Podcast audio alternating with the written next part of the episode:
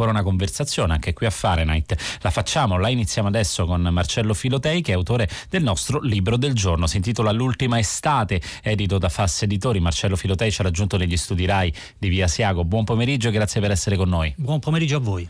Grazie a Marcello Filotei, giornalista e compositore, qui e occasionalmente invece autore di romanzi perché l'ultima estate è sì un memoir ma con un, la scelta di eh, utilizzare una forma narrativa. Si parla di, eh, come dice il titolo, anzi il sottotitolo di questo libro, Memorie di un mondo che non c'è più, perché al centro di questa narrazione mm, c'è un eh, paese che non esiste più, che è stato eh, raso al suolo dal terremoto del 2016. Parliamo di Pescara, Pescara del Tronto, che è una frazione del, di, di, di Arquata del Tronto, distrutta da una scossa di terremoto e attorno a questo evento però c'è la voglia di Marcello Filotei di raccontare per l'appunto un mondo che non c'è più, partendo proprio da una metafora, quella del tempo. Eh, è come se il tempo fosse sempre stato fermo a Pescara, eh, di colpo, con questa scossa di terremoto, un, eh, appunto un paese lontano nel tempo viene riconnesso violentemente con il tempo di tutti noi, con il tempo della cronaca, ad esempio, con il tempo dei giornali. Sì, è successo tutto insieme, tutto in un momento. A Pescara del Tronto tu potevi arrivare a 50 all'ora invece che alla velocità della luce e lo, il tempo lo trovavi già fermo, non c'era bisogno che si fermasse attraverso appunto l'accelerazione della fisica ed era quello proprio il momento essenziale di quel posto, era un posto dove tu potevi essere eh, semplicemente te stesso, potevi eh, senza, nessuna, senza, nessuna, sovrastruttura. Eh, per dire ogni famiglia, come in tutti i piccoli borghi, aveva il suo soprannome, che eh, tra l'altro aveva una relazione quasi nulla con i discendenti, perché lì bastava che il nonno di un tuo nonno avesse venduto un prosciutto e tu saresti stato il prosciuttaro per sempre, tu e tutti i tuoi discendenti, anche se eri vegano. Non, non c'entrava niente rispetto a a, a, quello che eri veramente, però lì era quel posto dove tu potevi essere veramente te. E quello della sua famiglia è, ha una storia particolare perché è veramente una parola che non vuol dire granché, così ce la racconta. Sì, noi avevamo un soprannome che era Calze Canì che era il nome col quale mio padre chiamava tutti i suoi amici, tutti i suoi parenti, semplicemente perché non ricordava i nomi di nessuno. E quindi a un certo punto tutti hanno cominciato a restituire il favore e Calzegani siamo diventati noi. Però fino al 24 agosto in realtà Calzegani era lui, era lui personalmente, adesso sono diventato io è una sorta di eredità. Il problema è che eravamo tutti quanti calzegani in quel posto e adesso non c'è più il posto dove essere calzegani. Ma questo eh, però non ci deve eh, diciamo, levare anche la speranza, perché in realtà il mio paese non erano le mura dei palazzi e delle case, erano le persone che c'erano.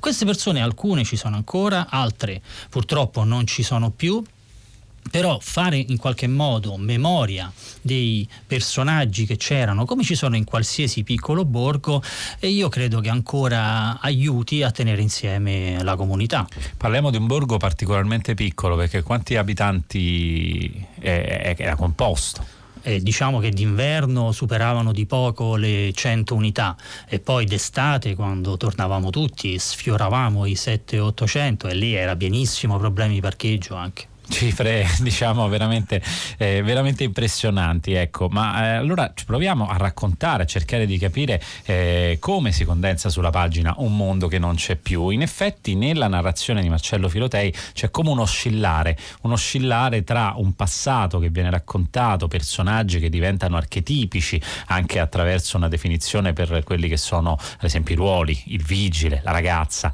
Ma eh, al di là di questo ogni, ogni tanto diciamo ritorna, ritorna la pagina del terremoto, ritorna il presente. Ecco, eh, perché Marcello Filotei ha scelto proprio questo eh, racconto che oscilla tra quello che c'è e quello che non c'è più? Sì, in realtà ero partito per scrivere semplicemente per me stesso e perché avevo bisogno di farlo il viaggio il viaggio dal momento in cui ho saputo quello che era successo al momento in cui sono arrivato sulle macerie della casa eh, paterna, della casa di famiglia. In realtà nella, eh, reale svolgi- nel reale svolgimento dei fatti, mentre io eh, diciamo, andavo dal punto più estremo dove si poteva arrivare ancora in macchina fino a invece al, al punto dove le macerie erano eh, appena cadute, diciamo, dove c'erano ancora tutti i soccorritori, eccetera, sono ripassato attraverso i luoghi della mia infanzia, della mia giovinezza e della mia maturità anche. E è come se avessi rivisto tutti i personaggi ma senza filtro storico, come se fossero stati tutti tutti contemporaneamente nello stesso posto, anche il gestore de, di un bar che era chiuso vent'anni prima, eh, la signora che aveva uno spaccio dove c'era un'inflazione eccezionale perché un anno ti davano 5 golia con 5 lire l'anno dopo stesse 5 lire 3 golia.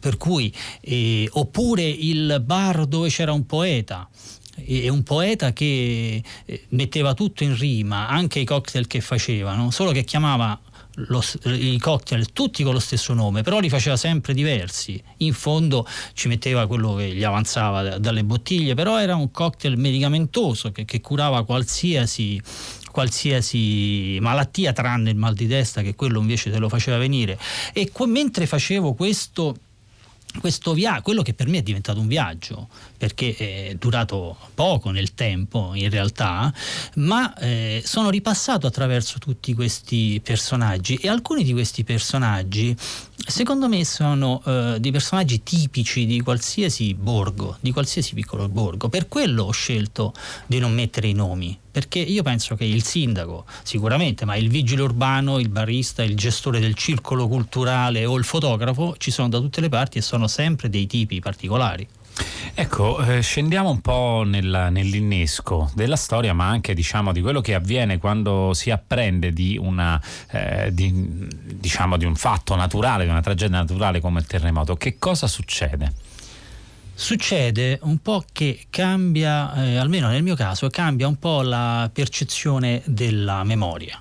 Ecco, eh, eh, cito anche nel, nel, libro una serie televisiva in cui eh, era possibile eh, registrare con le pupille attraverso un dispositivo tutto quello che si vedeva e tutto quindi e poi si poteva anche eh, riproiettare su Black Mirror. Black Mirror ovviamente e, e, e, quindi si poteva riproiettare come abbiamo visto sui televisori anche davanti a, a altre persone. Ecco, questa, questo fatto, eh, come Black Mirror fa spesso, cambia completamente la dimensione delle cose, perché al posto della memoria ci trovi la realtà. Ecco, quando succede un fatto come questo, eh, ti ritrovi a combattere con la realtà contro la tua memoria, nel senso che in un momento un posto che era una bolla spazio-temporale eh, tra due parchi, tra il Lazio e le Marche, eh, invece diventa un luogo reale. E eh, quando è che diventa un luogo reale? Quando eh, i giornalisti del, de, della radio, in questo caso perché io arrivavo in macchina, eh, ne pronunciano il nome. E quindi un posto, dei posti che conoscevo solo io, che conoscevamo in pochissimi, diventano invece dei posti che sono eh, sulla bocca di tutti. Allora in quel momento Pescara del Tronto, nel momento in cui è diventato un posto reale, è svanita, ma non prima, non è svanita perché è stata distrutta perché quel luogo lì era quel luogo lì solo perché viveva in questa sorta di metafisica spazio-temporale in cui un vigile urbano poteva semplicemente giocare a biliardo con tuo padre e quindi tu potevi stare tranquillo e nessuno avrebbe fatto le multe perché ce n'era uno solo. L'ingresso eh, nella cronaca in qualche modo crea una crepa nella realtà eh, così come era presente a Pescara del Tronto prima, prima dell'evento. Ecco, ma in, eh, in, una zona di questo tipo si vive eh, comunque con l'idea diciamo, della possibilità, l'eventualità di cose come un terremoto, di eh, calamità naturali, oppure no, oppure questo essere fermi nel tempo significava anche sospendere qualunque tipo appunto di rapporto logico con quella che è la dimensione territoriale dove si trova, dove si trova il paese. Vista a posteriori la cosa è semplicemente assurda, è un posto dove questa cosa era già avvenuta, non con queste dimensioni, ovviamente. Non di questa entità. Non di questa entità, ma era già avvenuta, dove si conviveva regolarmente con la cantina pericolante perché nel 76 c'era stata una scossa dove ogni anno si riguardavano le crepe per vedere se erano aumentate o diminuite di spessore, ma tutto questo, su tutto questo faceva agio una fiducia assoluta nel posto del cuore. E quindi in realtà questo libro è una grande è una lettera, una lunga lettera d'amore di un amore tradito è un, una lettera scritta a un amante eh, che, che, appunto ti ha tradito, alla quale hai dato tutto te stesso e della quale no, non ti aspettavi mai una cosa del genere. Ecco, parlando eh, all'inizio, diciamo, raccontando questa storia, l'ultima estate, il nostro libro del giorno a Fahrenheit, edito da Fass Editore, lo ricordo per gli ascoltatori, eh, si parlava di speranza, ovvero si parla di una tragedia perché di fatto alcune persone sono morte, il paese è raso al suolo, questa è stata proprio anche la cronaca, diciamo, violenta fin nelle parole, perché appunto si parlava di un paese per quanto piccolo, un borgo, ma per l'appunto raso al suolo. Marcello Filotei però ha utilizzato la parola speranza. In questa parola, che ruolo gioca la memoria? Memoria, che ruolo gioca anche il confronto con la memoria, che in fondo è sempre una ricostruzione, è sempre una invenzione. C'è chi dice professionisti della memoria, ci viene in mente un attore come Scheno Celestini che è stato molte volte ospite eh, del Teatro di Radio 3 che inscena proprio queste settimane un, eh, a Roma al Teatro Vittoria con eh, un, uno spettacolo Barzellette che proprio ci diceva in fondo la memoria è un'invenzione, che non vuol dire che eh, sia una falsità, vuol dire che è un processo, non è una cosa statica, bisogna sempre farci i conti. Allora, nella costruzione della speranza, che ruolo gioca? Beh, eh, io um, su questo Belli diceva che l'attore deve essere finto ma mai falso e questa è, è, la, la, è la, la, grande cosa che, che c'era lì, che Pescara del Tronto era un posto finto, nel senso che non era reale, però non era falso, nel senso che tutte le persone erano autentiche. Ora, l'unico modo, secondo me, per avere la speranza che si ricrei quel genere di comunità è mantenere memoria di quello che erano le persone. È ovvio che ci vuole uno spazio dove essere Pescara del Tronto è ovvio che quello spazio non sarà più quello e sarà diverso e non sarà per la nostra generazione, ma l'unico modo è fare quello che si faceva prima, raccontarsi davanti al camino storie improbabili di cento anni prima, che forse non erano mai successe, che forse non erano successe in quel modo, perché anche questa è una cosa tipica di tutti i paesini, tutti c'erano, tutti sono d'accordo che quel giorno è successo qualcosa, nessuno mai concorda su quello che è successo veramente e, e su chi c'era e su, e su, come sono andate le cose appunto. Io penso che la speranza possa risiedere proprio nella capacità di mantenere la memoria. Marcello Filotei, parliamo invece della dimensione reale. A tre anni dal, eh, dal sisma, eh, qual è la condizione anche delle pietre, delle persone che hanno attraversato quel momento? E questa diciamo, trasformazione è entrata, c'è stato soltanto il passato diciamo, come dialogo nell'ultima estate oppure anche eh, appunto ciò che è rimasto dopo il sisma? Beh, allora il paese è veramente raso al suolo, non c'è esattamente più nulla, compresa una chiesa medievale che aveva resistito a vari terremoti ovviamente negli ultimi mille anni. E invece gli abitanti, circa la metà, si sono eh, accomodati, diciamo, hanno trovato un'accomodazione in delle casette provvisorie, di cui diciamo, la provvisorietà è un po' un elemento difficile da gestire perché quando comincia a essere provvisorio per diversi anni è chiaro che quella diventa la nuova Pescara del Tronto. Questo è avvenuto. Il problema è che finché quella Pescara del Tronto viene vissuta come provvisoria, sarà sempre qualcosa di sospeso sarà sempre qualcosa in cui diciamo, c'è l'aura malinconica ha il sopravvento su qualsiasi cosa. È banale dire che sono cambiati gli sguardi delle persone, ma invece non è, eh, se, secondo me la, la questione è che non siamo cambiati abbastanza non siamo cambiati abbastanza nemmeno di fronte a un, a un, evento come questo. In che senso?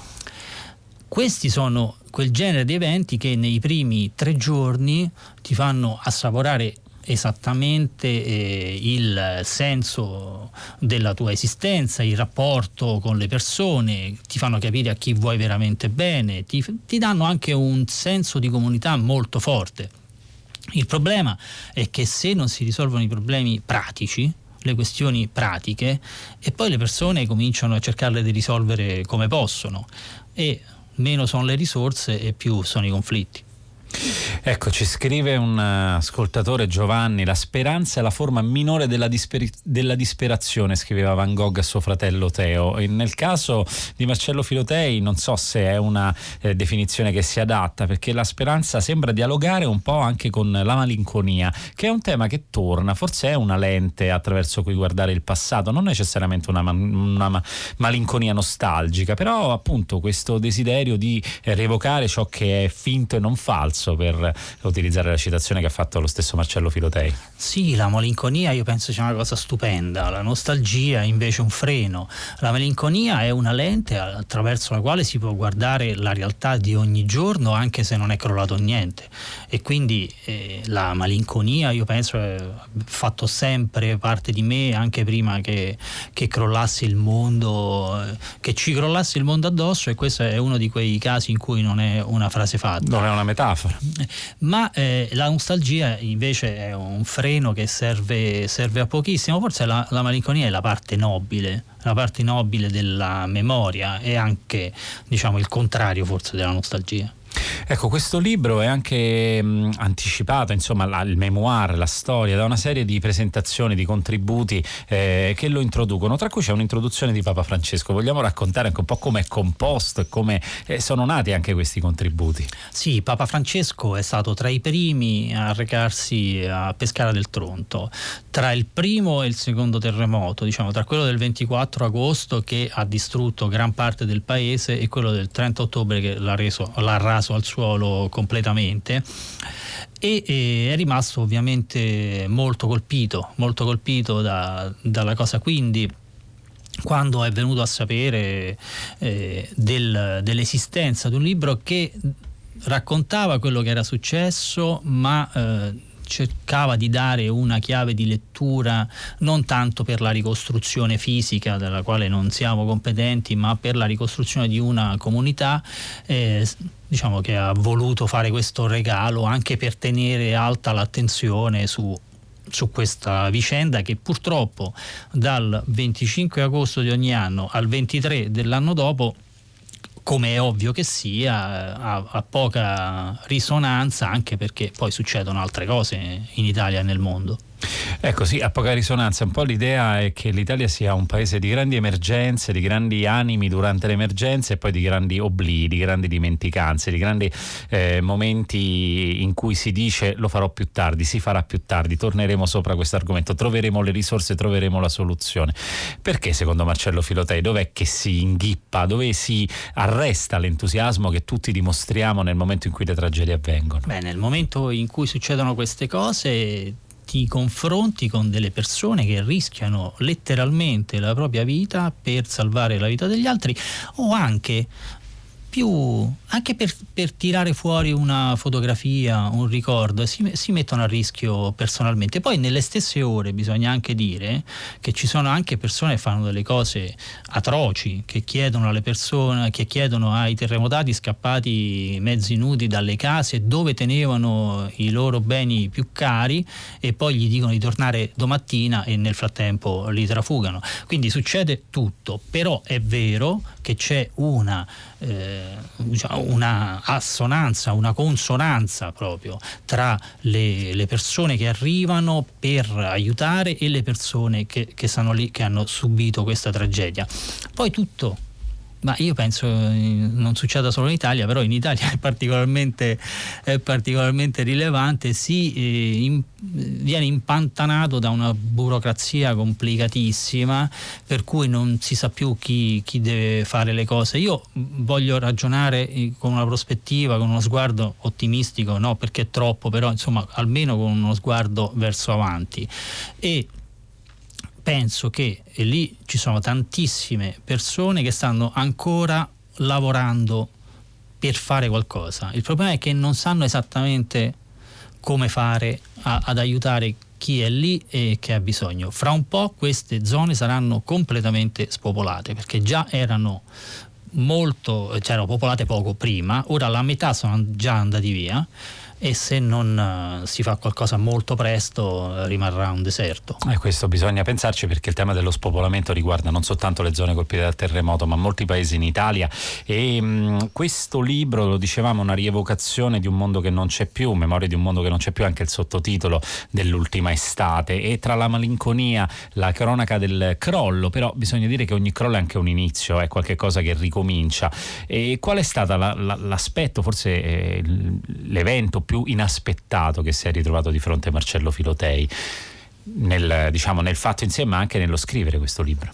Ma io mi sono accorto di rivedere le stesse cose, come è ovvio, in una maniera completamente diversa. Per esempio, scendendo verso il centro, quello che era il centro storico del paesino, c'erano due elementi contrastanti. C'era la fontana che ho definito la fontana più brutta del mondo, di rara bruttezza, eh, e accanto c'era la cascatina più bella del mondo un posto magico per noi che guardavamo. Ora le due cose si, eh, si, erano invertite. La fontana continuava a essere brutta ma faceva parte del paesaggio a pieno titolo, mentre la, eh, questa cascatina diventava molto fastidiosa, molto urticante. Allora la questione è che rivedi tutto sotto un'altra dimensione, anche la casa del vicino che mette appunto le tegole sulla sui resti di casa tua, forse per dirti che siamo tutti una casa sola, che bisogna unirsi se, se ne vogliamo uscire.